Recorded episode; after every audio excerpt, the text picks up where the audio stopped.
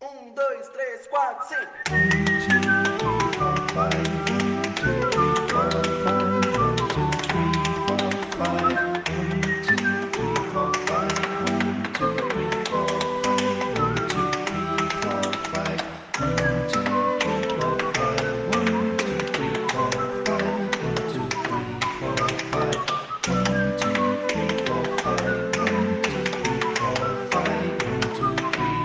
Bem-vindo à Voz dos Pés, um podcast brasileiro sobre sapateado americano que faz parte do projeto Ilha, Pesquisa em Tap, idealizado por este que vos fala, Léo Dias, de Porto Alegre. Hoje é dia 30 de setembro de 2020. Estamos aí com alguns meses de pandemia do coronavírus nos nossos currículos de vida, de experiência, por assim dizer. E isso é relevante porque a gente vai conversar hoje, porque esse projeto, do qual esse episódio do podcast faz parte, começou bem antes da pandemia. E é impressionante o quanto os questionamentos e as reflexões que foram feitas pelos membros desse projeto do começo até esse momento se transformaram, se ressignificaram, porque o mundo está em transformação e em ressignificação, né? Então, vai ser muito interessante ver como a gente vai interagir com essas reflexões que começaram antes do início da pandemia e do isolamento social e tudo mais. Mas, bom, Léo, do que você está falando? Essa é a nossa terceira entrevista do projeto Take Five. Para você, nosso ouvinte que está chegando hoje, que não conhece o projeto ainda, o projeto Take Five é uma doideira que a gente inventou aqui no projeto Ilha, que consiste numa junção de 5 sapateadores, e cada um desses sapateadores elaborou um questionamento, que eu estou brincando de chamar de tap questionamento, né, para que a gente possa refletir, conversar, trocar ideia, tentar entender um pouco mais o nosso entorno a partir dessas inquietações, né, desses questionamentos que são particulares, mas que sempre remetem a algo mais universal, assim. E tem sido muito legal passar todos esses meses com essa galera à minha volta, pensando, trocando ideia e estreitando essas amizades também. Muito massa mesmo. E quem são essas pessoas, Léo? Além de mim, a gente tem no projeto Fernando Flesch, Florianópolis. A gente tem Renata Defina, de Ribeirão Preto. Héber Stalin, do Ceará, de Fortaleza. E o nosso entrevistado de hoje, que é o Dudu Martinz, de São Paulo. Então, sem mais delongas, eu vou pedir, vou dar um oi aqui, boa tarde, Dudu, massa te receber no podcast. Olá, Léo, muito obrigado, estou muito feliz de estar aqui com você nesse projeto, maravilhoso. Quanto tempo estamos aí juntos, já trocando ideia para chegar nessa hora, né? Não é mesmo? Muitos meses aí. É. Dudu, como de praxe aqui no nosso projeto Take Five, para quem não entendeu que a piada pronta tá aí, né? 5 sapateadores, Take Five, né? Fica uma coisa moderna, né? Bonita. E ao mesmo tempo, finalmente chegou o inspirador do lance aí. O Dudu, ele é o cara que coreografou o Take Five e botou na roda aí pra gente. E os pés que você ouve na vinheta desse podcast são desse rapaz também, com trilha sonora incrementada por mim. Mas então, Dudu, vamos lá, Marília e Gabriela Feelings, tá? Dudu por Dudu, pra gente te apresentar um pouco pra nossa plateia aí. Muito bem, Dudu por Dudu. Sou Dudu Martinz, moro em Santo André, São Paulo, atuo em São Paulo e em Sorocaba. Sou professor, coreógrafo e sapateador. Tenho meu próprio estúdio / grupo, que é o grupo Tapz, em São Paulo. E trabalho também em outras 3 escolas, que é a Company Dance Center, a Casa de Artes Operária e a PEC Studio, que é de Sorocaba. Eu danço já há 22 anos, parte disso já estou dando aula, não é mesmo? E eu acho que é isso. Conheci o Léo por aí nas minhas viagens de festivais, a gente se conheceu acho que em Joinville, foi isso, e a gente se aproximou mais por questão de uma oportunidade que a Marquina nos aproximou, né? A mestra Marquina nos aproximou, que a gente acabou criando um curso juntos, e a gente foi para o segundo curso, depois a gente fez um projeto online, e a gente está aí trabalhando na vida por esses últimos tempos aí. Eu acho que é isso. E eu sou muito grato por tudo isso, como já te falei, não uma nem duas vezes. Eu sou bem prolixo em manifestar isso, e não tem problema. E interessante, a gente já vê de saída que temos Marquina em comum na nossa vida, na nossa formação, né? Sim. Então, Dudu, sem mais delongas, então, nós vamos começar o nosso papo maluco aqui sobre sapateado com o questionamento que tu mesmo formulou lá meses atrás, quando a gente começou esse projeto, né? O questionamento do Dudu, ele formulou nas seguintes palavras, eu tenho aqui comigo: como minhas atividades contribuem para a preservação e construção da história do sapateado americano nos dias de hoje? De saída, já faço a ressalva que os dias de hoje são quais, né? Cara, pois é. Quando eu fiz esse questionamento, foi muito engraçado, porque assim... todo esse projeto encabeçado pelo Léo, ele começou com essa ideia dos questionamentos, e ele instigando a gente a fazer questionamentos pertinentes à nossa existência, ao nosso trabalho do sapateado. E no momento que eu lancei essa pergunta, era um momento que eu estava muito incomodado do fato de que eu tenho vários anos de sapateado, né? Eu sou um pouco novo ainda, tanto quanto pessoa, quanto artista de sapateado, mas ao mesmo tempo eu tenho bastante tempo na estrada aí, né, estudando e dando aula, enfim, e me incomodava não saber muita coisa sobre a história do sapateado, né? A gente tem uma, digamos, né, pelo menos nos anos 90, 2000, que é onde eu passei estudando, a gente tinha uma deficiência muito grande na questão de contar a história do sapateado, né? A gente ouvia aquela velha lenda das moedinhas nos sapatos, tampinhas, sabe assim, nas fábricas, e ficava por aquilo mesmo, e a gente ficava, ok, é uma historinha muito engraçada, né, bacana. Só que aí você vai começando a conhecer outros sapateadores, e você vai para festivais, e você viaja, e você começa a ler, e você começa a ver filmes e documentários, e alguma coisa não encaixa ali, né, alguma coisa não bate. Então, meu questionamento era, como é que essa história está chegando para a gente? E qual é a nossa função, quanto sapateador e quanto artista, de preservar essa história no sentido de passá-la para frente de uma forma correta, ou talvez genuína, ou talvez de uma forma um pouco mais fiel, né? Porque essa história nos foi contada, pelo menos para mim, quando eu era criança, através de alguns livrinhos, ou através de algumas apostilas xerocadas que a gente tinha na escola, de que era isso, o sapateado nasceu quando alguém numa fábrica na Inglaterra colocou tampinhas num tamanco e aí surgiu o som. Pum, é isso que a gente sabia. E a história está muito longe disso, né? Está muito, muito, muito longe disso. Então, o meu questionamento foi nesse sentido de como que a gente, trabalhando com sapateado, preserva isso? Como que a gente está cuidando dessa história, né? Porque se a gente não passa para frente, a história morre. Se a gente não cultiva a história, se a gente não conta a história é esquecida. Simples assim, né? E por muito tempo, pelo menos no meu início de carreira, de trabalhar como professor, eu não me preocupava muito em ter aulas teóricas, né?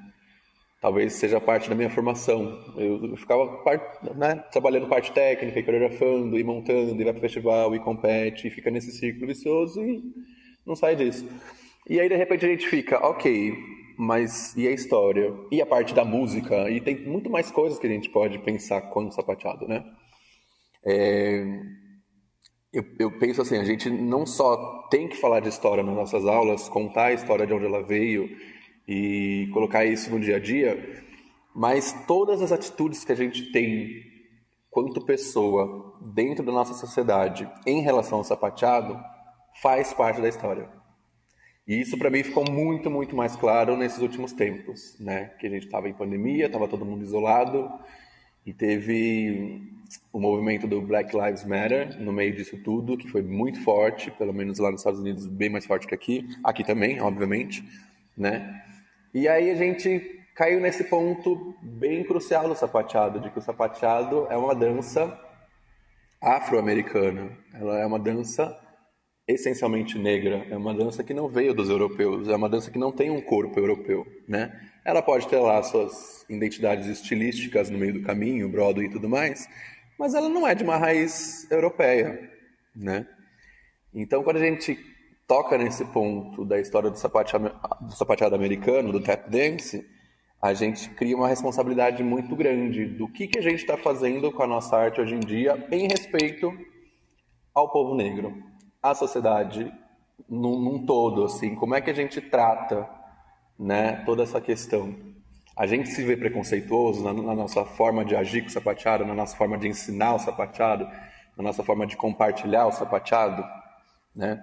Tem um questionamento do Jason Samuels nos últimos anos no festival da Cris Mattallo, no Brasil International Tap Festival, e ele pergunta isso diversas vezes, né? Se a gente entra na nossa sala de aula de sapateado, tanto quanto professor, quanto como aluno, se a gente olha ao redor, quantos negros tem na nossa sala de aula? Quantos professores negros a gente teve, não só no sapateado, mas nas escolas, né? A gente fala muito dos negros na periferia, dos negros na favela, a gente chega até eles, a gente consegue se comunicar com eles, porque se eles são os criadores da nossa dança, do que a gente trabalha, por que a gente não consegue se comunicar com eles? Por que a gente criou esse afastamento, né? E isso faz parte da história, tanto antiga, né? Tanto tudo que já passou, quanto o que a gente está criando agora, o que a gente vai falar daqui a alguns anos, 10, 20, 30 anos. Como é que a gente se portou nesse momento que a gente está questionando sobre o Black Lives Matter, por exemplo? Como é que a gente se porta quanto a isso? Entendeu? A gente vira as costas, a gente apoia. A gente quer só dar... a gente quer só falar, a gente quer só... nosso discurso branco, ou a gente está dando voz também para os nossos amigos e colegas pretos, entendeu? A gente está dando visibilidade adequada, a gente está, sabe, pensando na equidade das coisas. Então é isso, eu acho que faz parte da história também, não só contar qual que foi a biografia dos sapateadores, porque isso é uma parte legal e importante de saber, né? Mas também olhar para a sociedade, tipo, por que esses sapateadores passaram por tudo isso? Como era a sociedade nessa época, né? O que essa sociedade da época se reflete hoje? A gente está igual? A gente mudou? A gente evoluiu? A gente regrediu? O que a gente pode fazer para melhorar? O que a gente pode fazer para crescer, para evoluir, para ampliar? Porque eu acho que isso tudo, fazendo parte da história, ele se reflete também na preservação e na... sei lá, eu acho que cresce o sapateado num todo, né? Artisticamente, socialmente, culturalmente e por aí vai. Acho que é isso. Eu acho massa, Dudu, que tu conseguiu também fazer uma síntese de um movimento que tá gerando uma... eu vou apelidar de uma saudável tensão na comunidade inteira, que é o fato de lidar com esse apagamento, com esse branqueamento da origem afro-americana, né?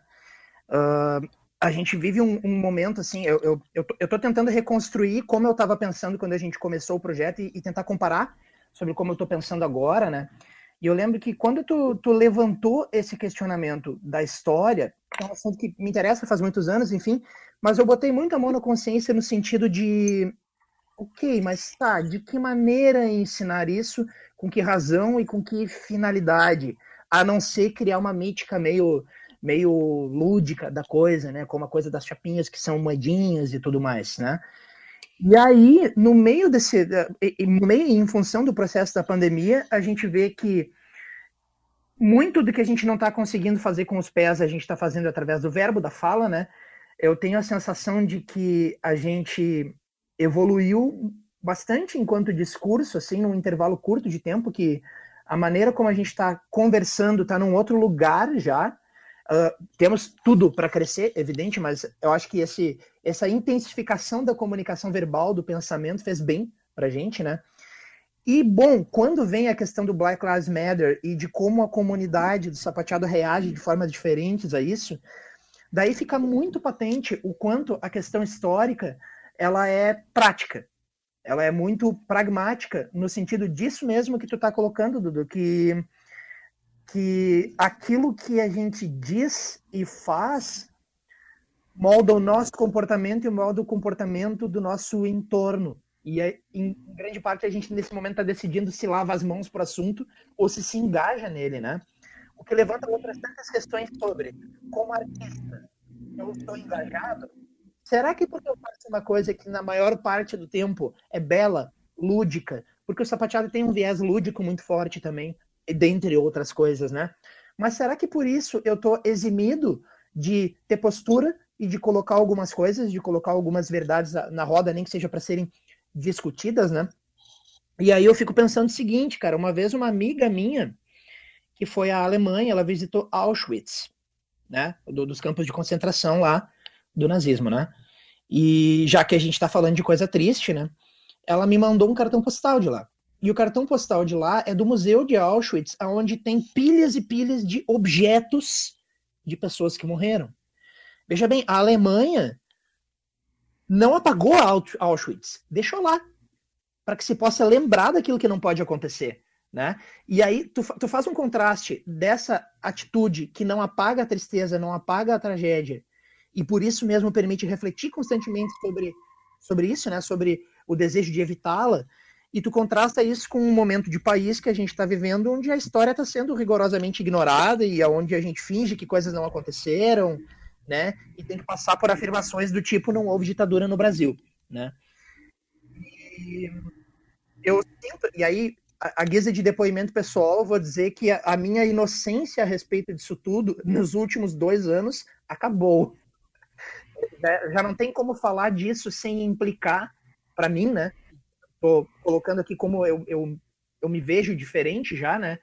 Não tem como falar de nada disso sem levar em conta todas essas dores e o desejo de se posicionar para que elas não se repitam, entende o que eu tô dizendo? Sim. Eu acho, Léo, assim, penso eu, né? Tem várias máximas, vários pensamentos dentro disso tudo, que é... Um deles é, a gente não sabe para onde vai, se a gente não sabe de onde veio. Ela corrobora com tanto também, a gente não sabe quem a gente é, se a gente não sabe de onde veio, né? Então, conhecer a história é também nos guiar o modo como a gente vive, o modo como a gente está no mundo, o modo como a gente realiza as nossas tarefas, a gente realiza as nossas... Como a gente mantém as nossas relações, como a gente conversa com o outro, né? Se a gente não conhece a nossa história, e quando eu falo a nossa história, por exemplo, eu como sapateador, eu faço parte de uma cultura, eu faço parte de algo maior, não é só o meu trabalhinho, o meu estúdiozinho, os meus passinhos que eu crio, não é isso. Eu acho que eu tenho uma responsabilidade muito maior. Se eu coloco um sapato, calço no pé um sapato e falo, sou sapateador, faço tap dance, eu acho que eu me integro numa comunidade muito maior. E isso é uma responsabilidade gigante, né?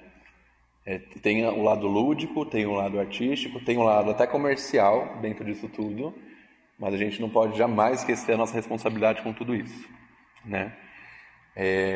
Como você estava falando agora, a gente esquece a nossa história e a gente para aí nesse problema que as pessoas estão tendo que discutir se houve ditadura ou não. Eu não sei exatamente se isso foi dito por algum amigo meu, se foi um pensador, um filósofo qualquer, mas assim, respirar para mim é um ato político. Então é isso. Tudo que você faz na vida é um ato político, né? Político não é só, o cara lá da câmera. Não, tudo que você faz tem viés político. Tudo reflete o seu pensamento, a sua forma de ser. E reflete também o seu desejo do que você quer para o mundo, para a sua sociedade, para o seu trabalho, para a sua família, né? Então, se a gente tá nessa de, a gente não quer mais o preconceito, a gente não quer mais o racismo, a gente não vai apagar, a gente não vai falar nunca teve racismo, não teve escravidão, o que o preto tá falando é mimimi, porque toda vez que eu entro em alguma discussão, eu tenho que ouvir algum branco falando, mas isso é mimimi. Cara, não é mimimi.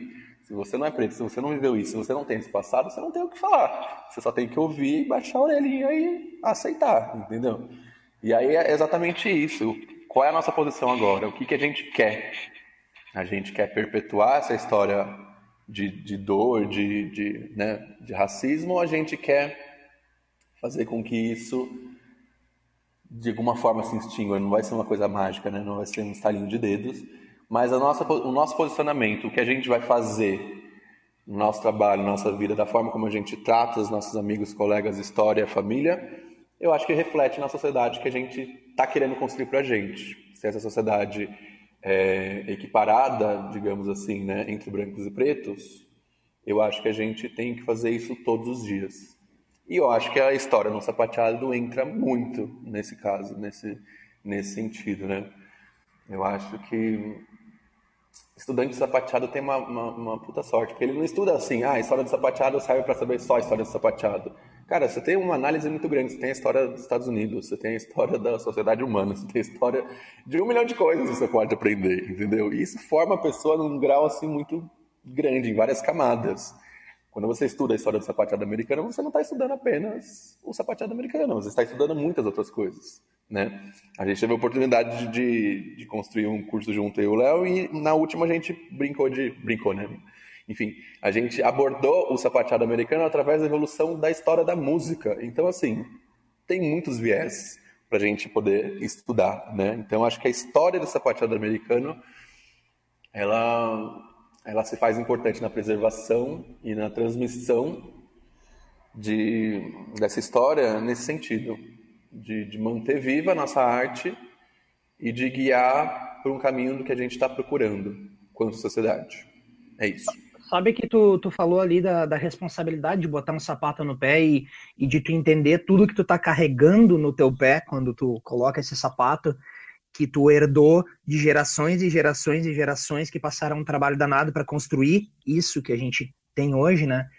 E me ocorre que tem uma coisa que tu mesmo colocou de pertencimento, né? De ser... Conhecer a história te ajuda a desenvolver um senso de pertencimento numa comunidade maior que aprofunda muito a tua pessoa e as tuas relações com o mundo, e mesmo num sentido, assim, da construção de uma espiritualidade, talvez não num sentido religioso, mas num sentido de tu conhecer a tua ancestralidade cultural, né? E conhecer através dessas imagens, dessas histórias, inclusive dos indivíduos, né, que a gente sempre tenta buscar os indivíduos, né, conhecer de que maneira esses indivíduos deixam conhecimento e vivência que vai te constituir, vai te colocar num lugar de um mundo muito mais profundo, né? E isso é uma coisa que eu acho absolutamente espetacular, assim, né?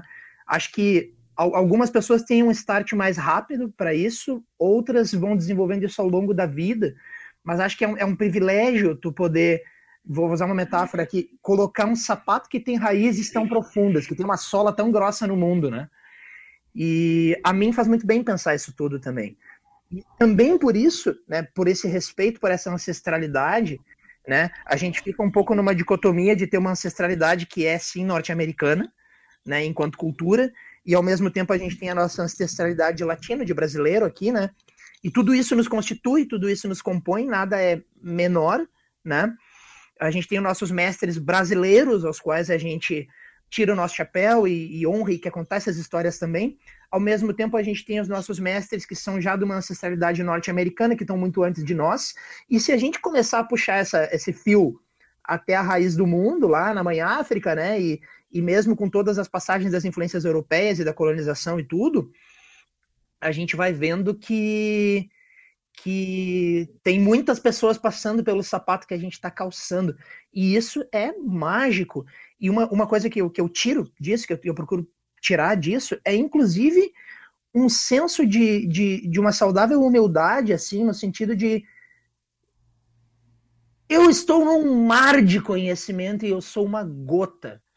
E saber disso implica uma determinada ética de trabalho e de comportamento em relação às pessoas e tudo mais, que é boa, que preenche, que é cheia de afeto, entende? Eu quero dizer. Sim. Toda vez que eu ouvia a expressão Tap Fam, a família do Tap, nas primeiras vezes eu tinha uma imagem muito propaganda de margarina, né? Aquelas pessoas amigas, aquelas pessoas felizes, todas juntas, sapateando em festival e viajando e ok, mas depois de um tempo começou a me incomodar, porque, cara, não é isso, entendeu? E você tocou num ponto exatamente disso, da gente se pertencer a algo maior, de ancestralidade. Eu acho que é nesse lugar que essa expressão Tap Fam mora. Eu vejo pela minha família. A minha família é grande. Minha mãe tinha 7 irmãos e cada irmão tinha, sei lá, 3, 4 filhos e vó e tudo mais. Então, assim, família grande. E a gente se fala, todo mundo? Infelizmente, não, né? Toda família tem um lado que a gente convive mais próximo, um lado que a gente é um pouco mais distante, mas a gente tem uma raiz, a gente tem um respeito, certo? Então, nesse sentido de tap fam, de família do tap, é isso. Eu acho que a gente está conectado a muita gente de vários lugares, de várias épocas, de várias histórias. E não necessariamente a gente tem que conhecer tudo, mas a gente tem que ter o respeito pela história de cada um, né? Dar os devidos créditos ao caminho que cada um passou, né? É exatamente essa posição de humildade, de ser uma gota no mar de conhecimento, né? Se abrir para sempre conhecer mais. A gente não pode achar que determinado ponto da vida, eu tenho, sei lá, 50, 60 anos, ok, eu já sei tudo que eu tinha que saber. Não, você vai aprender sempre, todo dia. Todo dia. Eu aprendo todos os dias com meus alunos, eu aprendo quando eu conheço gente nova, eu aprendo quando eu vou num lugar novo. Então a gente tem que estar aberto a esse conhecimento, né? E aí quando você fala nessa raiz cultural e ancestral, tanto africana quanto latina, eu vejo que são períodos diferentes, né, dessa história. Eu tive a oportunidade de ir para Paris, conheci a Brenda Bufalino lá, e a Brenda Bufalino, a primeira pergunta que ela faz, assim, quando ela logo que ela te conhece, ela pergunta seu nome. Ah, legal, você sapateia onde? Ah, do Brasil. Legal, quem são seus mestres? Quem te ensinou ao sapateado? Aí eu falei, alguns professores, ela, não conheço. E essas pessoas aprenderam com quem? E ela começa a puxar uma árvore genealógica do tempo, que você fica, mano, como é que eu vou saber? Sabe assim? E tipo, eu deveria saber, porque são os professores, é a primeira ligação que eu tenho. Se eu não sei nem os meus professores, cara, como é que eu vou saber todo o resto da história lá atrás? Entendeu? Sim. E se a gente for puxando, né? Ah, com quem eu aprendi, com quem meu professor aprendeu, com quem o professor aprendeu, e de onde veio, e que época, onde estava, qual era o cenário, como era a sociedade nessa época, entendeu? A gente vai conseguindo entender por que o sapateado chegou de tal jeito aqui no Brasil, que é um jeito diferente de como era lá, né? Quando a gente fala, o sapateado chegou famoso pelos musicais aqui, né? A galera costuma pensar assim, não sei se está certo esse pensamento, não era dessa época, não estava nascido ainda, mas muita gente fala que o sapateado aparecia muito nos filmes da Sessão da Tarde, então ficou famoso por isso. Então até hoje, em 2020, as pessoas falam, sapateado, Fred Astaire e Ginger Rogers, Hollywood, cinema, porque foi assim que chegou no Brasil, né? Então a gente vai entendendo essa raiz, mas a gente vai percebendo que, por mais que a gente tenha essa coisa latina, a gente não está nos Estados Unidos, sei lá, a pessoa que está na Europa fazendo, a gente vai perceber que a base é a mesma, que a raiz é a mesma, que a origem é a mesma. Então a gente tem que saber de onde a gente veio. E nessa a gente, sei lá, talvez seja um pouco utópico esse pensamento, e talvez muito, né, fofinho da minha parte pensar assim, mas a gente cria uma fraternidade universal. Concorda? Se a gente está ligado por uma história em comum no trap, a gente tem um respeito por todo mundo que está ali envolvido, seja preto, seja branco, seja novo, seja velho, seja americano, europeu, brasileiro, lá, entendeu? A gente começa a, como você disse, a evoluir espiritualmente falando, não no sentido religioso, mas no sentido de pessoa, comunidade, de existência mesmo. É esse mundo que eu acho que a gente busca, independente se é sapateador ou não. Mas eu acho que... Nossa, gente, fui longe, né? O sapateador tá aí nessa busca também. Eu acho que é bem por aí a história. Brother, amém! E muito. Eu quero te dizer o seguinte, já que a gente tá falando no respirar política, vou dar uma respirada política aqui e vou dizer o seguinte, a gente tem o privilégio na comunidade do TEP aqui brasileira de sermos recentes. Tem muita gente essencial para o entendimento do que acontece, do que aconteceu no Brasil, que está vivinha da Silva e atuando.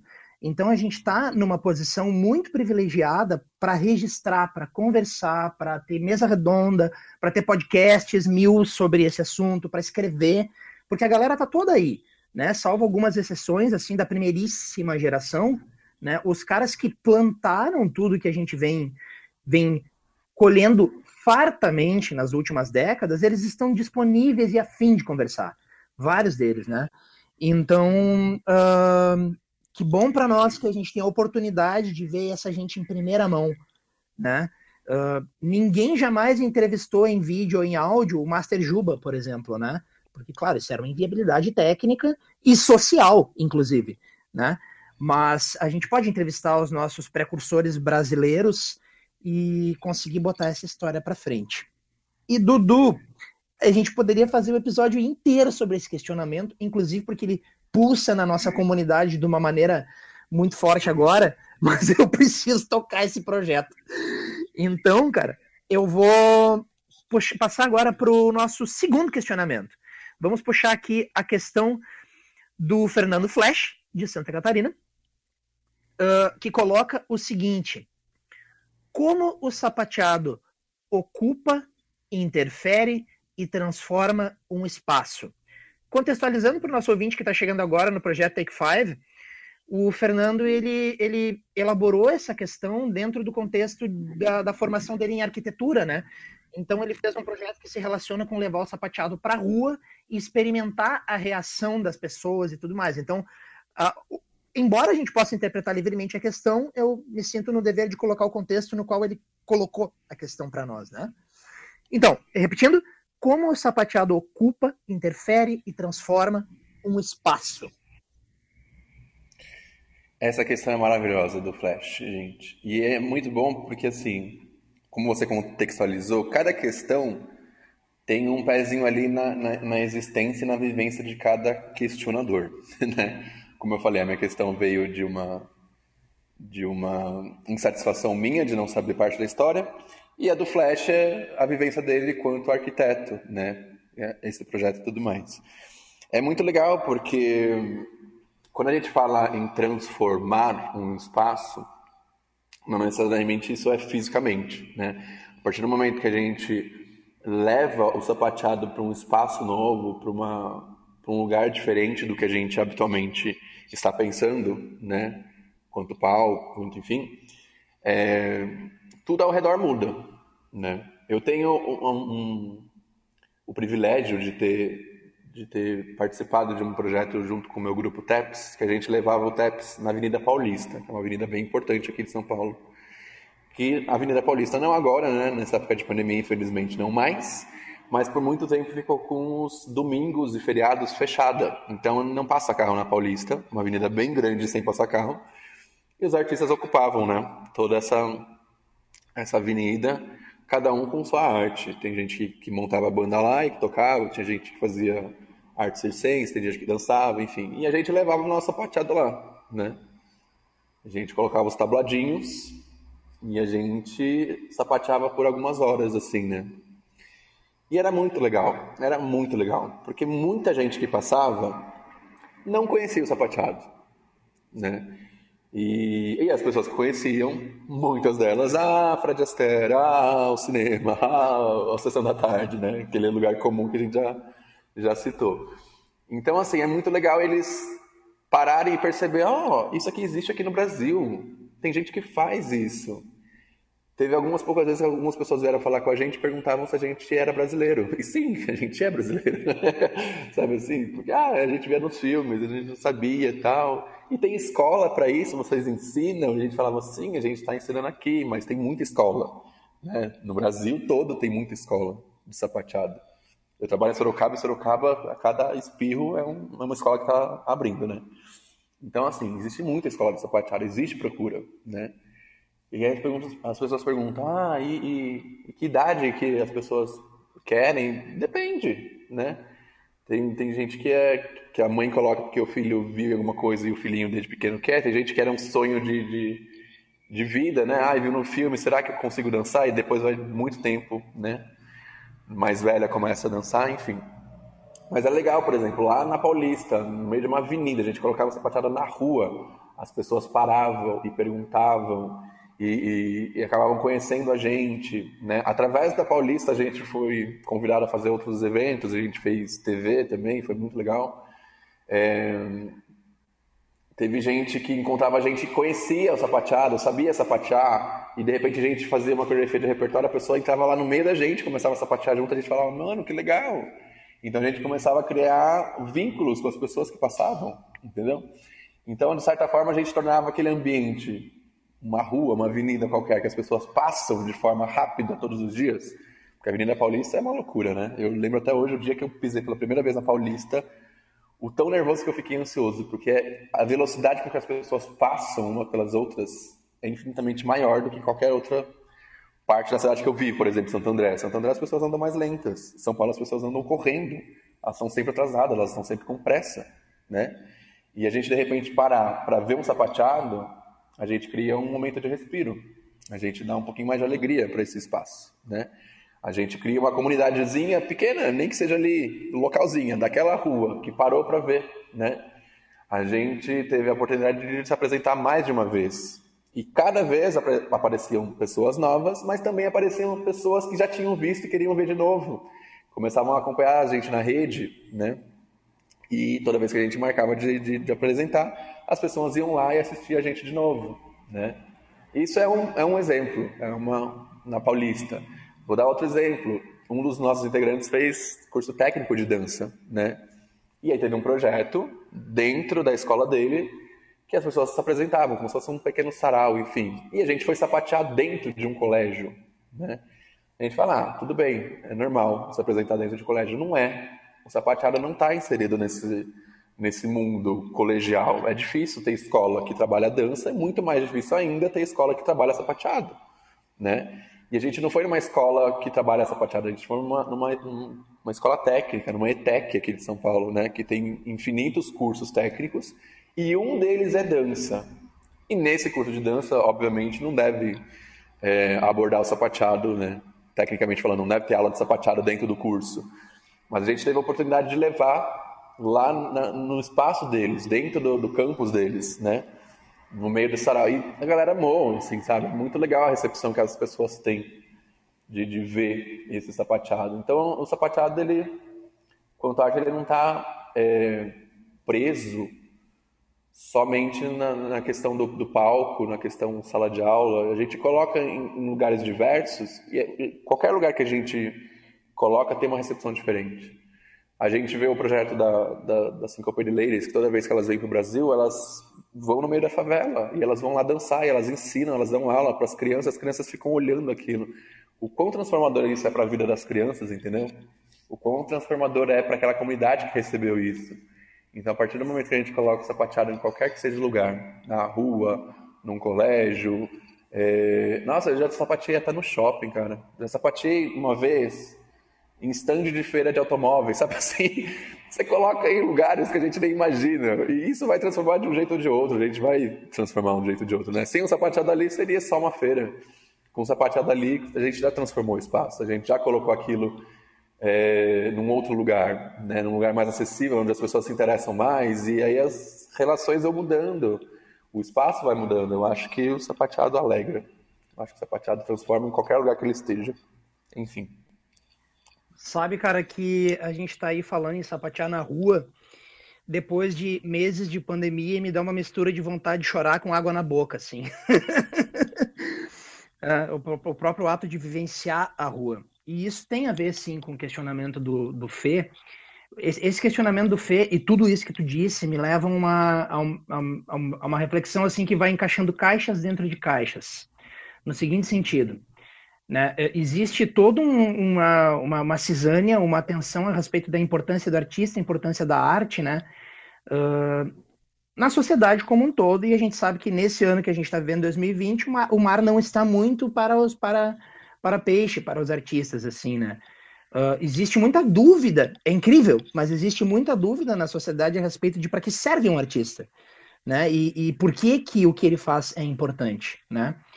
E eu fico, né, a gente fica um pouco irritado com isso às vezes, um pouco com vontade de ser duro e raivoso com as pessoas, né, porque afinal é o nosso fazer, né, a nossa vida é isso, né, mas eu vejo também que em grande parte é nosso papel falar disso, instruir isso e construir as pontes de comunicação com aquele que não está em contato direto com aquilo que a gente faz, né. E eu acho que o TEP tem uma possibilidade de fazer isso de uma forma muito simples, porque as pessoas reagem instintivamente ao ritmo, à alegria, como tu falou, né? A inteligência corporal e a alegria que o TEP propõe, né? E nessa coisa quase mágica do corpo que faz som, eu acho que as pessoas simplesmente entendem isso, né? Então, nesse sentido, eu já vejo o tap na rua tendo um papel transformador. E aí eu penso também que isso se insere numa questão maior, que é o papel de toda a arte na rua e do papel da própria rua e de como a gente, às vezes, não se dá conta, ou grande parte do tempo não se dá conta, de que a nossa qualidade de vida, nosso sentido de vida, nossa felicidade é totalmente mediado por questões simbólicas e sensíveis, né? Então, é sim muito diferente na vida das pessoas passar por uma parede cinza ou por uma parede lindamente grafitada. É sim muito diferente estar numa estação de trem onde tudo que tu ouve é o som das máquinas e ou tu ouve um músico trabalhando bem, né? Porque a gente sabe que as estações de metrô muitas vezes tem músicos de ponta trabalhando lá, né? É sim muito diferente tu interagir com um espaço que te convida a fugir dele e que, portanto, não te faz tecer nenhuma relação de afeto com a rua, com a esquina, com a praça, com o banco, né? E, ao mesmo tempo, não te favorece falar com ninguém ou, por exemplo, você colocar um tablado na Paulista e, com isso, formar uma microcomunidade, né? Eu fico pensando muito nisso, e claro que eu sou o mais leigo do mundo para falar desse assunto, né? Talvez o menos leigo de nós, com certeza, seja o Fernando para falar disso, que estudou pra caramba o assunto. Mas, assim, a questão de o quanto nos escapa a importância do fator simbólico na nossa qualidade de vida e na nossa maneira de se movimentar no mundo, né? Então, eu vejo isso, assim, em resumo, que a gente tem que pensar nisso um pouco melhor enquanto sociedade, e que o tap tem todas as razões do mundo para ser um instrumento de transformação do entorno só por estar ali onde ele não é esperado, que é tudo que tu tá dizendo também, né? E, enfim, tu colocou coisas importantes também sobre como o tap não é conhecido e como a gente pode levar ele para dentro de espaços como escolas, né? Que não nos conhecem, né? Como é que pode que não nos conheçam, hein, Dudu? Me diz isso. Estamos aí há 30 anos plantando esse negócio e fazendo barulho. Como é que não nos conhecem ainda? Cara, pois é, né? Mundão grande. Como é que não nos conhecem? Eu acho que tem um probleminha aí recorrente, né? Que é bastante discutido nos últimos tempos. Que o sapateador, ele acaba se mostrando e se apresentando para sapateador, né? Quando a gente fala de festival de sapateado, a plateia, mais da metade, é sapateador. É gente que consome sapateado. Então, falta uma comunicação aí, né, da nossa arte com o público leigo mesmo. A gente tem que atingir esse público que não consome sapateado, né? Eu vejo muito isso, por exemplo, quando eu vou receber qualquer que seja divulgação, comunicado, aí eu vejo, sei lá, a pessoa publicou uma divulgação no Instagram e ela marcou 1.000 pessoas ali. E as pessoas que ela marcou, você vai ver, são todas sapateadoras. Por que ela não marcou, sei lá, o tiozinho da padaria? Por que ela não marcou a tia da costura que faz, sabe, assim, pessoas que não estão dentro do ciclo do sapateado? E colocar isso de forma que as pessoas se interessem a ver. Porque aí sim a gente vai ser conhecido nas escolas e em todos os outros lugares, né? Agora, voltando um pouco na questão de como transforma. Quando eu disse, por exemplo, a gente se apresentou na Paulista, esse projeto da Paulista fechada é uma coisa de 2000 e... não vou saber precisar bem, mas por volta de 2015. Não é tanto tempo que a Paulista é fechada, né? E a gente estava lá bem desde o início, a gente fazia isso desde 2017. A gente estava bem no começo da Paulista fechada. Eu sei já, graças a Deus por informações, que a gente não foi o primeiro grupo a sapatear na Paulista, não sei se de sapateadores, porque teve um grupo chamado Embatucadores, que parte desse grupo sapateia, e eles se apresentavam na Paulista, né? Mas assim, grupo de sapateado na Paulista, eu quase 100% de certeza a gente foi um dos primeiros, né? E aí a gente falando a longo prazo, como é que isso modificou a Paulista? Cara, hoje você vê 1 milhão de clipes sapateados sendo gravados na Paulista. Hoje você vê várias pessoas fazendo coisas na Paulista. Você vê uma passeata da Cris Mattallo com os alunos dela na Paulista, entendeu? Então a Paulista acabou virando um lugar de referência, de repente, para os sapateadores se apresentar, porque dá certo, porque as pessoas estão lá, porque tem público, tem gente interessada, tem espaço, né? E a gente pode ocupar. Então, a longo prazo, a gente pode não ter sido o primeiro, mas a gente ficou bem conhecido. né, por se apresentar na Paulista. Quando as pessoas falavam, ah, o grupo sapateado na Paulista, era da gente que eles estavam falando, entendeu? E depois disso, isso 2017 talvez, até ano passado, se a gente corria na Paulista de domingo, a gente conseguia ver muito mais gente apresentando dança. Não só sapateado, mas muito grupo de hip hop, alguns bailarinos clássicos, alguns de contemporâneo. Então, assim, talvez não diretamente, mas o fato da gente estar lá com dança, com sapateado, dentro de um espaço público, fez com que se abrisse a possibilidade de outros grupos perceberem que é possível também se apresentar lá, né? Então hoje, infelizmente, né? Que triste, tem essa pandemia aí acontecendo, a gente não tem a Paulista mais fechada. Mas até os últimos dias de Paulista fechada, tinha muitos grupos de dança, apresentando, né? Então a gente, não só a gente, mas todos os grupos que se apresentam, de alguma outra forma, muda o espaço, né? Um dos primeiros trabalhos que a gente fez na rua, nessa época que a gente fazia, a gente gravou um clipe de uma das coreografias que a gente tem de espetáculo, dentro do Beco do Batman, que é um espaço na Vila Madalena, que é um Beco do Batman porque tem vários grafites nos muros de lá, né, das casas, e tinha um grafite do Batman, e ficou conhecido como Beco do Batman, enfim. E aí, como você disse, faz muita diferença, né, passar por uma parede cinza e uma parede grafitada. E lá, só por ser grafitada todas as paredes e tudo colorido, é um ponto turístico, né? As pessoas vão lá para tirar foto, para passear, enfim, né?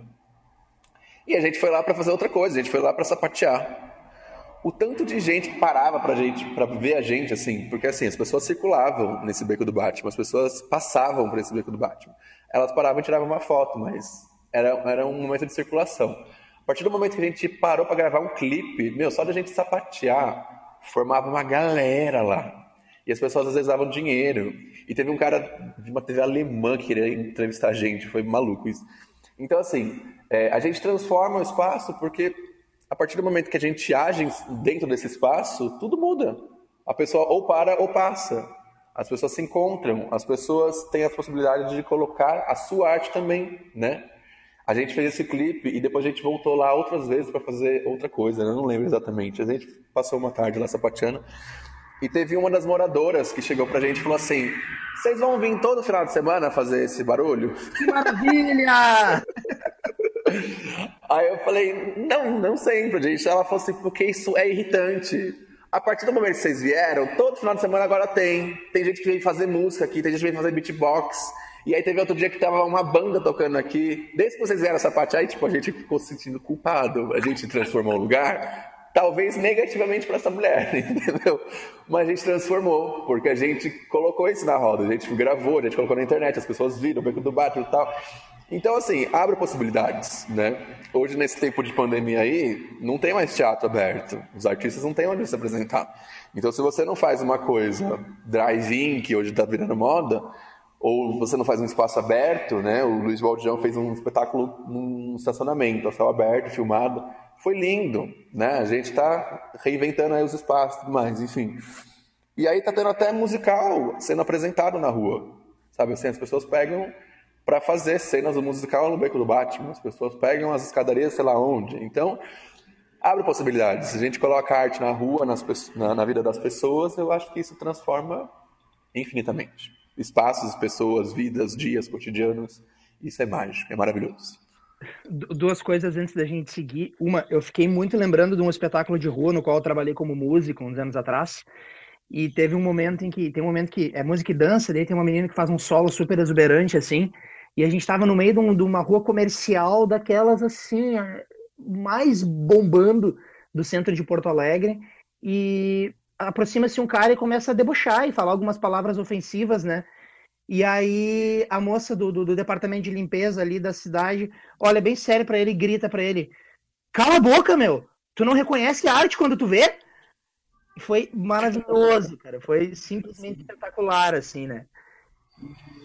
E só pra pontuar assim pro nosso ouvinte que ou é muito novo no sapateado ou não o conhece, né? O Dudu mencionou dois super profissionais aí da cidade de São Paulo, o Claudio e a Cris Mattallo, né? Que são pessoas que fazem parte da nossa comunidade, assim, então Acho legal a gente só retomar esses nomes, assim, para as pessoas, vamos tentar saber quem são essas pessoas também, né, para olhar com mais atenção para isso também. Bueno, cara, eu acho que tudo isso que a gente falou linka meio que naturalmente para a questão que eu propus, tá?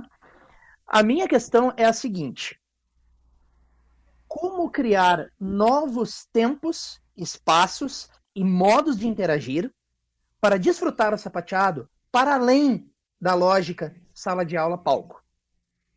Qual acontece esse meu questionamento? O que que acontece? Eu não sou um cara muito do palco, né? Eu não sou um cara que investe uma super energia criativa no que acontece na cena. Eu gosto de estar simplesmente sapateando com pessoas. O meu perfil de trabalho é meio esse, assim, né? Sabe, sei lá por quê. E eu senti desde o começo muita falta dessa simples socialização a partir do tap, né? Que a gente meio instintivamente relaciona com o improviso, com a jam session, mas que, de repente, não precise se estreitar nisso, né? Paralelamente, o meu olho se orientava para profissionais da dança de salão, que eu conhecia, que eu conhecia e tal, e eu observava o quanto o trabalho da dança de salão nas escolas consegue ser mais em termos de fruição de vivência do que simplesmente ensaiar para subir num palco 2 vezes por ano, se for espetáculo, ou nos festivais, né? O pessoal da dança de salão já tem na sua tradição uma habilidade de formar outros centros de fruição, como as festas, os bailes, né? O pessoal da salsa, da gafieira, eles têm os seus ambientes culturais onde eles não estão mostrando nem competindo, estão simplesmente fruindo da arte, né? Num formato mais circular do que dicotômico, no sentido de plateia-palco, assim. Isso tudo me interessa muito e me angustia, porque eu gosto demais de sapatear para esperar para sapatear só no espetáculo de final de ano. Né? Então, o meu questionamento tem esse background, assim, né? Como criar novos tempos, espaços e modos de interagir para desfrutar o sapateado para além da lógica sala de aula-palco. Batata quente pro Dudu aí. É uma boa pergunta. Quando você fala que você se aproxima da dança de salão, é bem isso, né? As pessoas da dança de salão, elas não entram em aula de dança de salão e escola de dança de salão para aprender a dançar, para se apresentar no espetáculo. Tanto é que eu já trabalhei em inúmeras escolas de dança que tinham dança de salão e a dança de salão não participava do espetáculo. E a dança de salão era sempre uma aula muito cheia de gente. E aí você se pergunta, por que elas não vão se apresentar? Porque elas têm exatamente essa lógica inversa do que a gente pensa no sapateado. A gente está sempre, né, ensinando, ensaiando e coreografando para festival e para competição, para apresentação e para, sei lá, mostra. Então é sempre isso, né? E o povo da dança de salão não, eles querem aprender para poder dançar nos bailes, para poder dançar nas festas, para poder dançar no casamento deles, né? Então tem possibilidades diferentes. Como é que a gente pode criar isso no sapateado? Uma ótima questão. Por quê? Ao mesmo tempo que a gente tem um empecilho aí, que é o negócio do sapato / piso, né? Que a gente não vai sair levando, sei lá, um sapato sapateado numa balada e sair sapateando num piso frio. Não dá, né? A gente tem... pode causar um efeito maravilhoso na balada, né? Nossa, eu ia arrasar. Eu ia ter vários crushes com sapateado ali. Ia ser lindo. Ao mesmo tempo que isso é um empecilho, é uma barreira, também é uma oportunidade de a gente se reinventar quanto sapateador, né? Porque a gente não precisa de sapato. Nem sempre a gente precisa de sapato, né? Porque o sapateado, ele é dança, ele é som, mas ele é movimento e ele é tudo, né? As aulas do Stephen Harper, ele fala sempre isso, que é muito legal. Quando a gente está lá numa balada, começa a tocar música, a gente já está mexendo no corpinho. Tocou outra música, aí a gente continua mexendo no corpinho. Vamos dançar? Vamos. E a pessoa continua mexendo no corpinho. Aí, de repente, a gente está na aula de sapateado. Coloca a música lá para tocar. Aí as pessoas começam a balançar o corpinho. Começa a sapatear, elas param o corpo e fica só no pezinho. E, cara, não... Entendeu? O sapateado, ele é tudo, ele é uma dança inteira, o corpo tá lá. Então, cara, o tanto de vezes que eu fui pra balada, e eu estava com meus amigos, óbvio, bailarinos, e eles, né, já viu bailarino em balada? Não sei se você já viu, Léo, você ouvinte, não sei se você já ouviu, cara ouvinte que está, né, apreciando esse podcast. Mas bailarina embalada é uma coisa louca, ele quer aparecer mais que tudo. Ele joga a perna pro alto, ele faz espacate, ele faz 1 milhão de piruetas, ele pega o coleguinha e joga pra cima, né? E eu não sou bailarino clássico, então assim, eu não vou entrar nessa onda do bailarino de jogar a perninha pra cima e dar mil piruetas, mas eu posso ir lá e fazer meus wings. Eu posso ir lá e fazer o meu tec-tec, sabe assim? Então, às vezes, você tá dançando sua sapateada, não precisa estar com sapato, você tá sem som e tudo mais, mas já é a sua dança, tá lá incluída, entendeu? Tá lá acontecendo. Tem a house dance, que a house dance é uma dança, vou falar dança urbana porque é o termo que tá se usando ainda, né? Estão se discutindo ainda se dança urbana é um termo legal, mas enfim. A house é uma das danças urbanas que ela tem raiz no sapateado, tem muita coisa de movimentação da house dance, da house music, que é uma dança que você vê nas discotecas, nas paradas, na comunidade gay, enfim, mas que tem raiz no sapateado. Então, se tem uma dança que evoluiu do sapateado, que tem raiz no sapateado e está na discoteca, por que o sapateado não pode estar também na discoteca? Entendeu? A gente não precisa calçar o sapato. Nem todas as vezes a gente precisa ser ouvido. Só de a gente estar dançando, está tudo certo ali. Entendeu? A nossa movimentação existe. Estou falando de um ponto específico. Agora eu vou falar da parte prática, sapateado mesmo. Tive a felicidade de ter uma aluna de 87 anos a fazer aula comigo. E ela fez aula comigo por um pouco mais de 1 ano. E ela nunca se apresentou na apresentação de final de ano, né? Ela não queria isso, essa coisa de teatro, mas ela me pediu para coreografar para ela a dança para apresentar no aniversário do marido dela de 91 anos. Então imagina que ela foi lá não para se apresentar em festival, não para se apresentar no teatro. Ela queria aprender a sapateada por ela, porque ela sempre sonhou em sapatear a vida toda e os pais dela não deixavam, algo assim. E aí, com 87 anos, ela foi lá conhecer o sapateado e foi fazer aula e continuou fazendo o que ela gostava de aprender, porque para ela era uma coisa legal, né? Mas estamos aí presos ainda nessa sala de aula. E aí, como que ela saiu dessa sala de aula? Ela queria se apresentar no aniversário do marido. Então, a gente se apresentou num buffet, sei lá, numa festa, sabe assim? Convidados para a família. São pessoas fora do círculo. É um lugar que você não imagina que vai ter sapateado lá, entendeu? Ela, o presente dela, a homenagem pro marido dela, é ela se apresentando, sapateando. Então isso para mim foi muito além, né?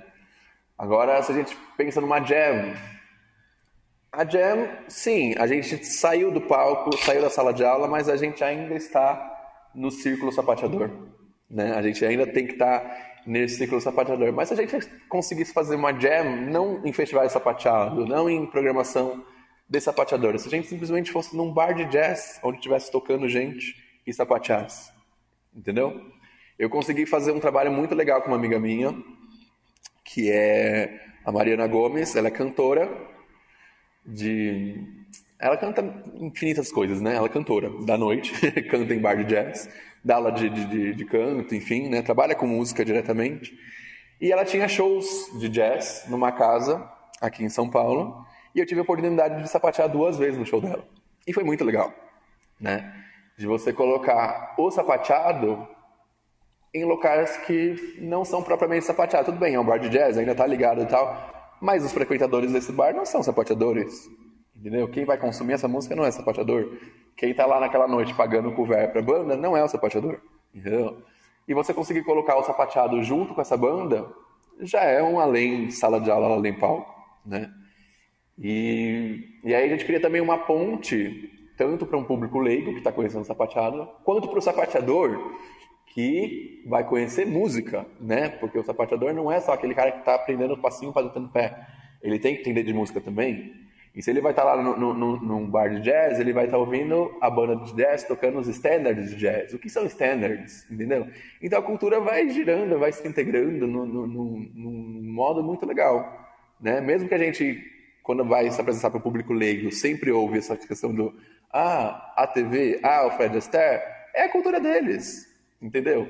A cultura deles, a gente pode se enriquecer nesse sentido de que a gente vai ouvir as histórias das pessoas mais velhas que viram esse sapateado, quanto ao mesmo tempo a gente vai ensiná-los que o sapateado é além disso. Ele tem muito mais facetas além do Fred Astaire dançando no cinema. Ele não parou ali, entendeu? Ele existe ainda nos dias de hoje, né?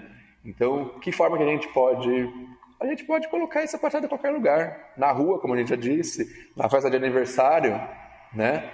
A gente pode colocar nas discotecas. A gente pode colocar o sapateado nos nossos estudos. Eu hoje faço uma aula de música, eu vou estudar música. E de vez em quando eu falo com minha professora sobre o sapateado. Ah, porque no sapateado a gente faz assim, a gente faz assado. Então nos nossos estudos a gente coloca o sapateado. Nas coisas que a gente vai ver, o sapateado, a gente vai ver um filme, ou uma peça de teatro, ou um musical. Então, eu acho que o sapateado ele pode ser inserido em diversos lugares, não necessariamente me apresentar no palco, mas falar dele, estar relacionado com ele. Eu acho que são formas que a gente pode colocar aí para quebrar esse sala de aula, palco, palco, sala de aula. Não é isso? Já que a gente estava falando de tribo, inclusive, né? De pertencimento, né? Isso faz todo sentido, né? Eu fiquei pensando aqui, cara, genial, genial. Eu queria ter tido um caderno no meu lado, esqueci de pegar para anotar todas as coisas que me ocorreram enquanto tava falando, né? Algumas, eu acho que eu lembro. Por exemplo, talvez a nossa visão do TAP como algo para ensaiar e apresentar em dado momento, especialmente no ambiente de escola, tenha raízes na maneira como o sapateado sai dos Estados Unidos e chega no Brasil, através de uma visão que é mediada pelo cinema e pelo musical, como tu disseste, né, pelo teatro musical, e para dentro das escolas de dança que tem um determinado modus operandi, né?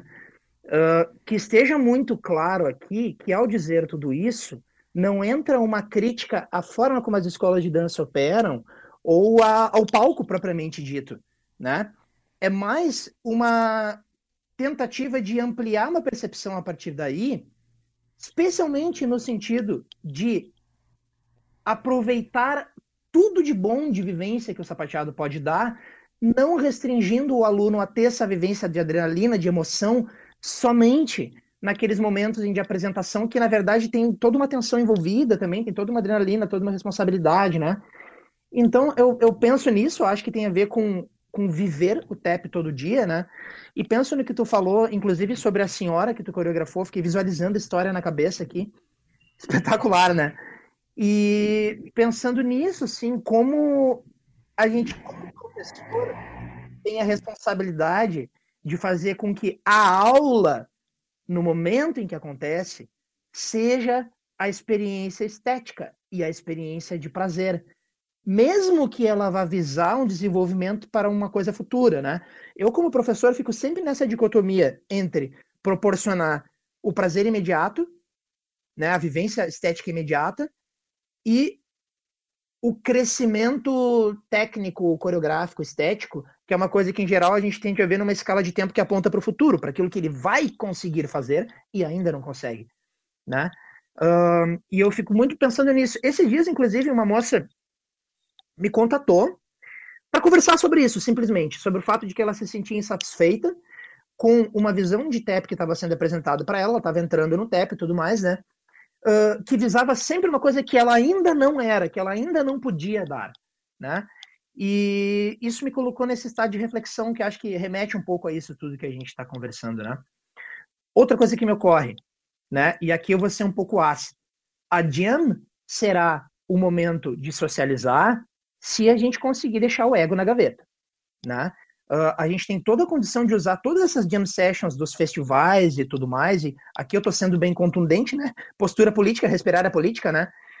A gente tem toda a condição de usar isso para partilhar com colegas. Meu, eu sou um sapateador de Porto Alegre, tá? Nós não somos muitos aqui, né? Então, a oportunidade de estar numa jam, como por exemplo, no Tap in Rio, ou no teu festival aí em Sampa, né? O Sampa Tapz, e poder estar cercado de gente que sapateia muito e que tem muito para me ensinar, é única. Seria um desperdício eu não estar aberto para isso. Seria um desperdício eu não olhar com o espírito de fraternidade, de círculo para isso, né?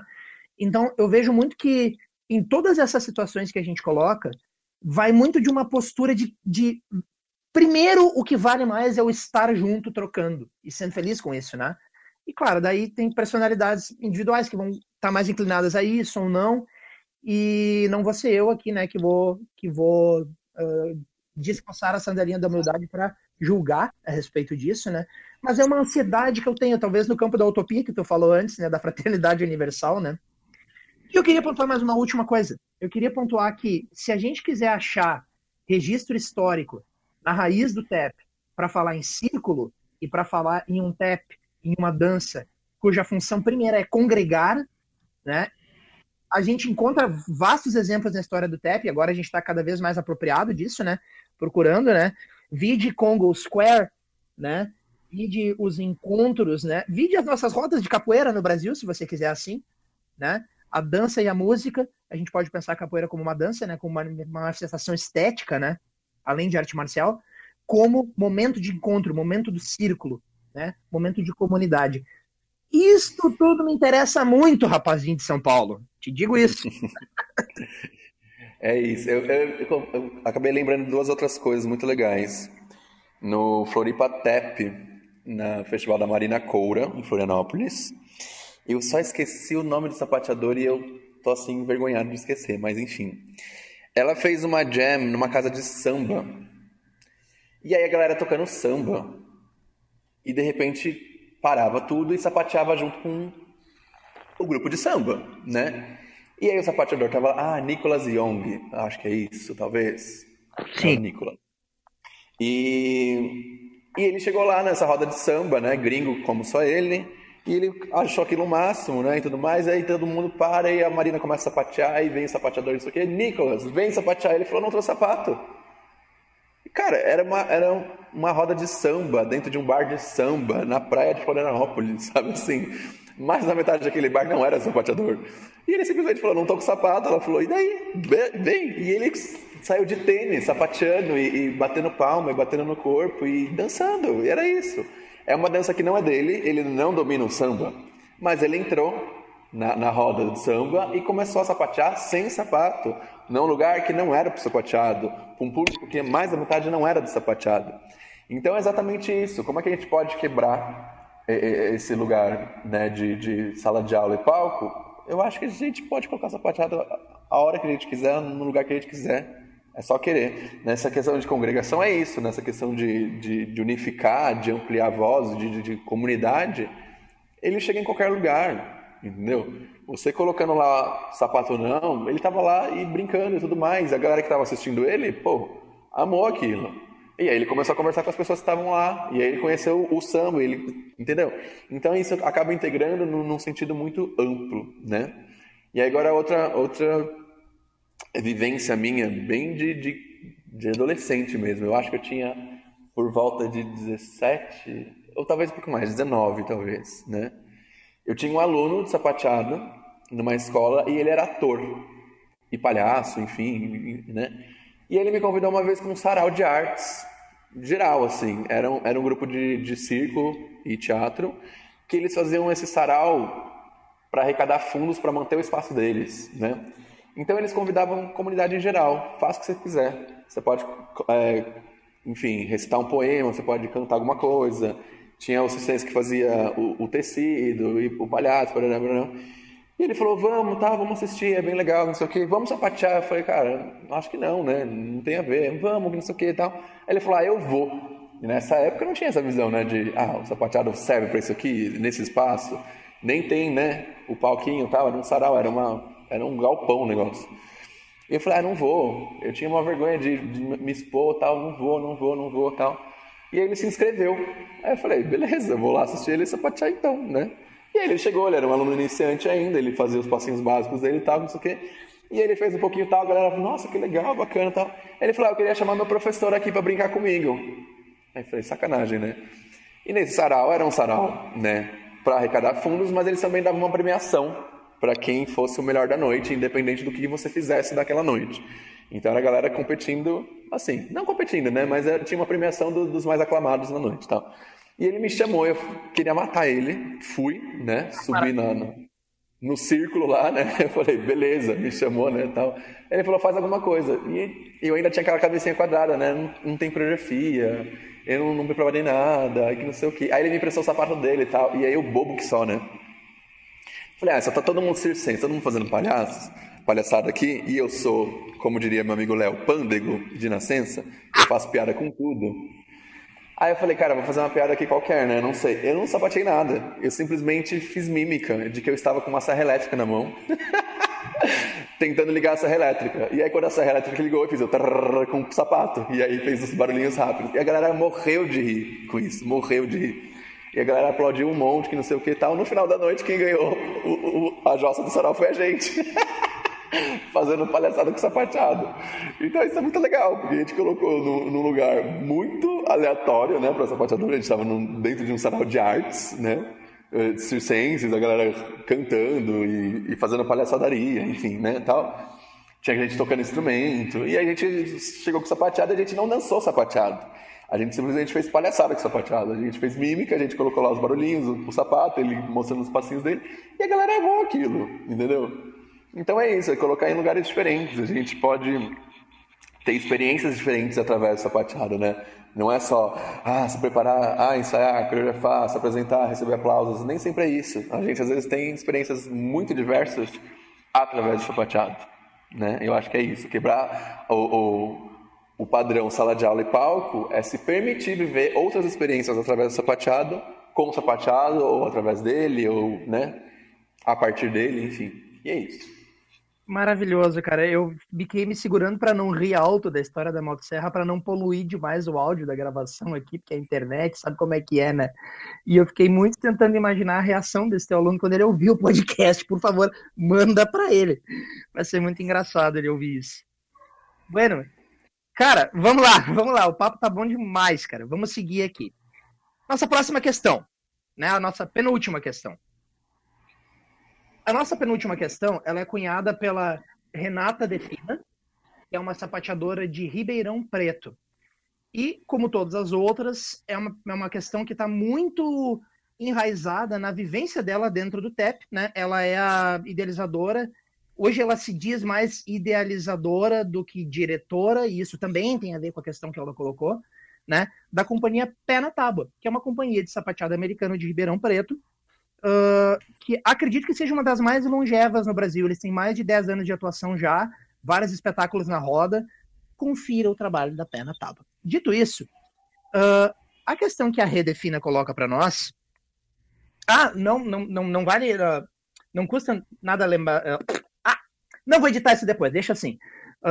Vale lembrar que tanto Fernando Flesch quanto Renata Defina já foram entrevistados nesse podcast, estão episódios anteriores ali, e a gente tem uma playlist no Spotify só com os episódios desse projeto especificamente. Feito o merchanda, vamos lá. A questão que a Rê nos coloca foi: como pensar o sapateado coletivamente, do fazer artístico até a produção cultural? Então, contextualizando que a gente está falando de uma pessoa que dirige uma companhia e que está tentando colocar o TAP no circuito da arte há vários anos, né?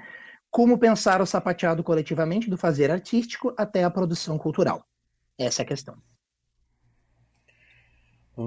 É uma questão mais difícil, né? Eu acho que essa questão é a que mais me faz pensar. Até porque tem uma certa ambiguidade nessa questão, não sei se só na minha cabeça, mas esse fazer coletivo, né? Esse pensar coletivo no sapateado, a gente pode pensar tanto num esquema de... eu consigo me integrar com outras pessoas fazendo o meu sapateado, ou no sentido disso ser sustentável, porque quando ela cita, né, de produção cultural, aí já me vem a questão de estar incluído no mercado, enfim, né?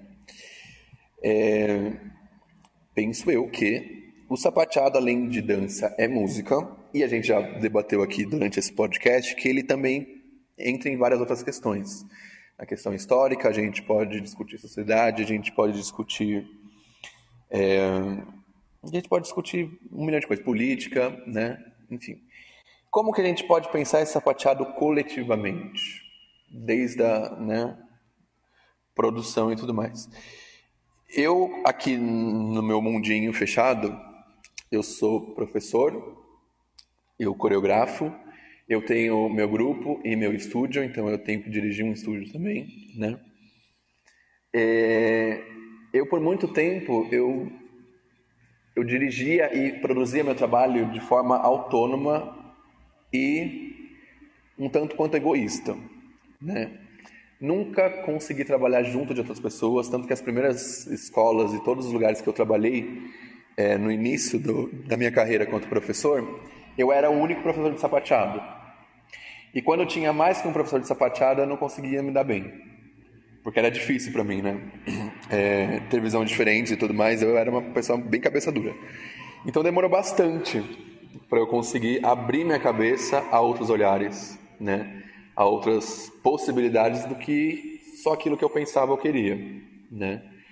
Eu acho que eu comecei a abrir bastante a cabeça quando eu trabalhei, quando eu comecei a trabalhar em Sorocaba, até hoje eu trabalho lá, né?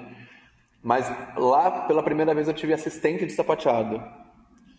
E aí eu tinha que dividir, de certa forma, o trabalho, né? Porque, eu não consegui fazer tal coisa, então meu assistente vai me ajudar. E aí eu tinha que ter essa confiança no assistente, né? De, será que ele vai conseguir manter o trabalho? Será que ele vai conseguir conduzir o trabalho da forma que eu espero que ele conduza, né? Então a gente acaba agregando outras pessoas a fazer o sapateado junto com a gente, né? Eu ainda não consegui atingir essa abertura de campo, por exemplo, no meu grupo. Eu ainda não tive essa abertura. Tem gente no meu grupo que dá aula, tem gente no meu grupo que coreografa, né? Mas eu ainda não consegui formatar o trabalho a ponto de que meu grupo também coreografasse junto comigo, ou talvez desse aula. Eu algumas vezes coloquei alguns alunos para dá o aquecimento hoje, ou faz a sua parte hoje, essa parte do seu solinho, você que monta. Eu ainda não consegui girar a roda nesse sentido de fazer. Mas dentro do meu mundo eu tento conectar pessoas de universos diferentes. O primeiro espetáculo do Tapz, por exemplo, ele foi feito com música ao vivo. Então teve uma banda tocando com a gente, né? Então essa integração de comunicar o universo musical e tudo mais. A menina que eu falei agora há pouco, né? A Mariana, que é cantora, com quem eu fiz o show e tal, ela também por muito tempo foi minha professora de canto. E foi ela que dirigiu essa banda, né? Ela que fez a direção musical da banda. E não só a banda tocava e a gente sapateava, mas teve cantores. E quem eram os cantores? Eram meus alunos sapateado. Então, assim, a gente pegou um elenco que sabia cantar e a gente dirigia vocalmente e tudo mais, né? E aí tinha iluminação. Quem vai fazer essa iluminação e tudo mais? Aí eu peguei uma pessoa que eu conhecia, que era iluminador e tudo mais. E aí o figurino, quem ia fazer o figurino? A gente, tal? Não, eu peguei uma menina que estudou comigo no colegial. Uma menina que estudou comigo, nem no colegial era da primeira até, se eu não me engano, a quarta série. E depois eu nunca mais tinha visto essa menina, eu tinha contado só com a internet por ela. E aí a gente conseguiu colocar ela junto no projeto, e aí ela fez os figurinos e tudo mais, né? Então eu acho que o sapateado, ele quanto forma de dança, forma de música, forma de arte no geral, ele se integra com muita coisa, né? Eu acho que a gente pode abrir nosso campo de coreografei, fiz... Não, a gente pode colocar isso mais pra frente. A gente teve por um tempo um menino que estudou artes no elenco do Tapz. Ele que fez um dos primeiros cenários da gente, né? Então tem outros campos de arte que podem se integrar junto com o sapateado, né? Esse fazer arte coletivamente, penso eu que está nesse lugar. De não só estar com coreógrafos e bailarinos sapateado, mas integrando outras coisas. O figurino é uma parte do nosso fazer sapateado, o cenário, quem vai tocar a nossa música, quem vai fazer o nosso material de divulgação. Eu acho que quando a gente abre o campo, né, de atuação, a gente vai agregando formas diferentes de atuar o sapateado e eu acho que isso cria um coletivo. Não sei se a pergunta da Renata estava por esse viés, mas creio que é por esse caminho. O fazer coletivo estar também em agregar outras formas de arte. Sim. Ok. Não, eu acho que não tem importância, Dudu. Eu acho que a pergunta da Rê vem de um outro lugar, mas a provocação do projeto é essa, né? É ver justamente como essas perguntas fazem coceguinhas nas nossas individualidades, por assim dizer, e como a gente vai reagir diferente a elas, né? Por exemplo, eu vejo as coisas que tu disse, né? E concordo contigo, mas o que me chama mais atenção na questão do como pensar o sapateado coletivamente, do fazer artístico até a produção cultural, é o fato do coletivamente, né? Da gente... Eu me coloco numa posição de me perguntar se eu quero a coletividade e por que eu quero a coletividade e se eu efetivamente acredito que trabalhando a partir de uma noção coletiva, a gente vai gerar mais fartura para o todo da comunidade, né? Eu acho que às vezes a gente tem dificuldade de nos relacionar com os nossos colegas, né, Dudu? E eu já estou muito velho para ter medo de ser polêmico, né? Então vou dizer isso que eu vou dizer. A gente tem dificuldade, porque a gente vive num universo que sabe ser competitivo e complicado, né? De novo, não vou aqui me meter, né, numa coisa moralista de juiz do mundo, porque a gente sabe que o mundo é esse, todo mundo vive isso, né? Todos, parelho, né? Mas eu fico me perguntando se, como classe, como categoria dentro da arte, a gente não está um pouco cético demais, um pouco cínico demais e um pouco descrente demais das possibilidades de, em pensando no outro tanto quanto em mim, no trabalho do outro tanto quanto no meu trabalho, e nas possibilidades do benefício mútuo, a gente gerar mais fartura e mais trabalho e mais popularidade para o TAP, inclusive, né? Falávamos nós de utopias, né, e de fraternidade universal. A gente vai acabar fundando a Igreja Universal do Sapateado Americano nesse podcast aqui. Tá complicado, né? Mas, enfim, eu fico procurando formas, assim, de pensar como vencer os entraves que nos impedem de agregar, né? Eu tenho para mim que o meu colega de profissão sempre terá coisas maravilhosas que eu não conheço, não sei fazer e que eu preciso, né? Em qualquer lugar, em qualquer instância, né? E eu tenho também para mim que a finalidade última do que tanto eu quanto o meu colega de trabalho estão fazendo é gerar o máximo de felicidade possível para o máximo de pessoas possível. Concorda comigo? Porque a gente é artista, a gente está no mundo, a gente não está isolado, né? Sim. Então, eu sempre fico me perguntando como é essa manobra delicada de estabelecer mais pontes do que portas fechadas, entende? E eu acho isso muito complicado. Eu tenho uma tendência, né, de pensar as coisas por um viés mais subjetivo, assim, né? Acho que fica claro pelo conjunto das entrevistas aí, mas eu fico pensando nisso, assim. E toda vez que eu vejo que as pessoas se desarmam e se propõem a trabalhar meio de mão dada, assim, para tocar as coisas, eu vejo resultados interessantes, assim, e aí cabe o clichê, né, que às vezes 2 mais 2 é mais que 4, né? Às vezes a junção é mais do que a soma das partes, né? E isso me encanta. Isso é uma perspectiva que me encanta totalmente, de verdade mesmo. Sim, eu acho que o ponto crucial é exatamente esse, é o tal do ego, né, que a gente falou, essa competitividade a gente tem que deixar de lado, né? Eu por muito tempo não conseguia trabalhar com outra pessoa, por exemplo, dança de salão. Vou viajar um pouquinho agora. Eu já fiz todas as danças da vida, assim. Já fiz balé clássico, já fiz dança contemporânea, já fiz hip hop, já fiz... Só dança do ventre que não, né? Mas enfim. Dança de salão também já fiz. E dança de salão era a pior dança pra mim. Porque eu tinha que dançar com outra pessoa. Porque eu tinha que dividir a dança com outra pessoa. Eu não conseguia fazer nada. Eu não conseguia guiar, eu não conseguia ser guiado. Era péssimo, entendeu? Porque eu criei essa coisa individual. Não sei se pelo fato de eu ser o único menino na academia, eu não sei se pelo fato de eu desde sempre ser solista na escola, enfim. Mas eu criei essa coisa egóica mesmo, sabe? De não dividir o trabalho, de não conseguir dividir o trabalho, né? E isso mata total a coletividade da coisa, né?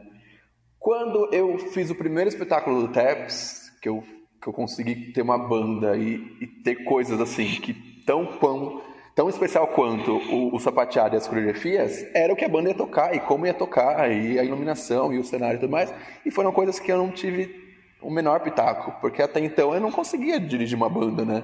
Eu entendo lá de música, naquela época o meu conhecimento era bem menor do que hoje em dia, né? Mas eu não conseguia falar para a banda, ó, você vai fazer isso, você vai fazer aquilo, na forma como deveria ser, eu não tinha essa capacidade de dirigir uma banda para um espetáculo. Então eu tive a ajuda da Mari, e a banda se ajudou, e a gente teve um contratempo horroroso, que um dos músicos saiu no meio do caminho, entendeu? Então se eu não tivesse essa ideia de que outras pessoas podem me ajudar com outros conhecimentos, com outras visões, eu jamais teria levantado aquele espetáculo. Jamais, né? Agora, por exemplo, época de pandemia, o que vamos fazer? não dá para dar aula, a gente ficou um bom tempo fechado nas casas. Agora a gente está abrindo as escolas aos poucos, mas ficamos vários meses sem poder dar aula, tudo era online, tudo, né? E curso online fica aquela coisa, né, defasada, porque a gente não consegue ter a mesma qualidade do que um presencial. E ao passo que virou tudo online, todo mundo dava online. O que a gente vai fazer? Cada um no seu dando sua aula online? Se a gente não pensa nos coletivos, a gente não se reinventa, né? Pela primeira vez eu consegui achar uma pessoa com quem eu não tivesse problema, no sentido de não me preocupar e não me incomodar de estar dividindo o trabalho, que foi com o Léo, né? Falei já isso pra ele, eu nunca trabalhei tão tranquilo com outra pessoa. Aí você pensa, provavelmente você vê o Léo não competindo com você, talvez seja isso, não sei. Mas, cara, eu vejo o trabalho do Léo tão forte quanto o meu, assim, ele tem um trabalho riquíssimo, ele entende muita coisa, ele é mais velho no campo do sapateado, né? Ele é músico, ele toca flauta, eu não toco nem a campainha direito, sabe assim? É real. Então, assim, o conhecimento do Léo é vasto. O cara escreve um texto sobre história que você fala, mano, não é possível que ele que escreveu essa coisa aqui. É um texto, assim, muito foda, sabe? Assim, então tem um lugar, assim, no trabalho do Léo que eu admiro muito e que não consigo te dizer por quê. Não me ameaça, sabe? Assim, ele não me incomoda. Não sei se é uma evolução minha já, né? Porque... estou batendo a cabeça aí há alguns anos, tentando dividir trabalho com outras pessoas. Mas eu consigo ver isso também, por exemplo, quando eu sou convidado para participar de algum evento de outra pessoa. Eu tenho meu festival, né? Eu tenho lá, eu sou louco, né? Porque quem me conhece sabe que eu sou louco. Porque eu dou aula, eu cuido das inscrições, eu cuido da bilheteria, eu sou louco, né? Dudu, deixa eu só fazer um comentário nesse sentido. No Sampa Taps, que tu me convidou, que eu tive o prazer de estar lá, eu consegui ver o Dudu na mesa de som num minuto e 60 segundos depois ele estava no palco dançando. 120 segundos depois ele estava na mesa de som de novo. Sim, exatamente isso. E é esse pensar não coletivo que estava em mim, né? Porque eu via o festival de um jeito que talvez não fosse a visão de ninguém mais, entendeu? Eu queria ser daquele jeito, então vai ser do meu jeito, é isso, tal. Funcionou, mas a gente tem que abrir, né? E aí eu vejo hoje, por exemplo, quando eu vou participar de outro festival, seja dando aula, seja dançando e tudo mais, e aí eu percebo que a gente pode agregar, a gente pode ouvir outras visões, né? E isso vai acrescentando. Nessa questão do curso com o Léo, por exemplo, eu tive a ideia e tudo mais, mas ele me ajudou muitas coisas. Ele falou, vamos fazer de tal jeito, um texto assim, um texto assado. Ele criava o texto, ele deu a ideia da aula dos standards, ele me trouxe isso, aquilo. Então, assim, dividir o trabalho, eu acho que enriquece. Nessa questão coletiva, né, de agregar pessoas, enriquece tanto pelo conhecimento das coisas, pelo tanto de conteúdo que a gente pode somar, quanto... esse coletivo, ele chega no sentido de ampliar vozes, né? Eu tenho meus conhecidos, a minha comunidade, as pessoas que gostam do meu trabalho. Mas se eu coloco uma pessoa fora do meu círculo, essa pessoa também não vai trazer outras pessoas para conhecer o trabalho? Ela não vai levar esse trabalho para mais longe, para mais pessoas ainda? Entendeu? Então, a partir do momento que a gente pensa coletivo, como é esse pensar coletivo, né? A gente amplia mais vozes, a gente amplia conteúdo, a gente chega mais longe, a gente evolui. E eu acho que já é um ciclo, né? Como é que a gente pensa coletivo? Deixando o ego de fora. E se a gente consegue pensar coletivo, esse ego também já vai morrendo, porque a gente vai ouvindo outras pessoas e a gente vai evoluindo. É uma evolução, é exatamente isso que você falou. É a Igreja Universal do Sapateado Americano, né? Pensar coletivo é isso, pensar em comunidade. Eu tô aqui te ouvindo e pensando na quantidade de noites que a gente passou. Tu em São Paulo em cima de um livro, eu em Porto Alegre em cima de outro livro, os dois no Whats conversando. Exato. Foi muito rico, cara. A quantidade de coisas que a gente trocou e que a gente tá sabendo que a gente não sabia antes é ridículo, assim, né? Sim. E foi um processo muito interessante, né? E eu queria colocar, assim, dentro da minha visão poliana de vida, que tem essa questão da ampliação das vozes e dos conhecimentos, e tem também a simples noção da rede de acolhimento, que eu acho que é muito, muito essencial, né? Porque é fácil e doloroso para todos nós que vivemos esse mundo competitivo, e isso não é privilégio do TAP de maneira nenhuma, né? Perceber o mundo como uma grande selva onde a gente está sempre devorando ou sendo devorado, né? E acabar se comportando dessa maneira e, pior de tudo, se sentindo dessa maneira. E se estressando e logo ali procurando um cardiologista, um neurologista para resolver o problema, né? Então, acho que existe também, para além da ampliação do conhecimento e das nossas redes de alcance, e é evidente que é um luxo para mim poder dizer para os meus alunos de Porto Alegre que massa, eu estou com um camarada de São Paulo aqui, que é um super sapateador, um super estudioso, né? Valoriza o meu trabalho, né? Valoriza o meu trabalho ter, por exemplo, o Fernando numa aula minha, a Renata numa palestra aqui do meu entorno, né? Claro que isso é uma coisa que todos nós já nos demos conta e que a gente está usando de uma maneira muito legal, né? E acho que tu coloca isso na tua fala, assim. Mas para além disso, vem também uma paz de espírito em mim do tipo, cara, olha só, existem vínculos no mundo do sapateado americano, né? O que para mim foi muito precioso descobrir contigo e com essa galera que a gente está aqui no Take Five, e eu só espero encontrar gente bacana que esteja disposto a isso também, sabe? E aí são desejinhos de Léo, enfim. E eu acho que isso nos leva já, preparando-se para encerrar, para a pergunta do Héber. O Héber Stalin, ele é um bailarino, um sapateador de Fortaleza, que, assim como a Renata, ele toca um coletivo que se chama Companhia dos Pés Grandes, né?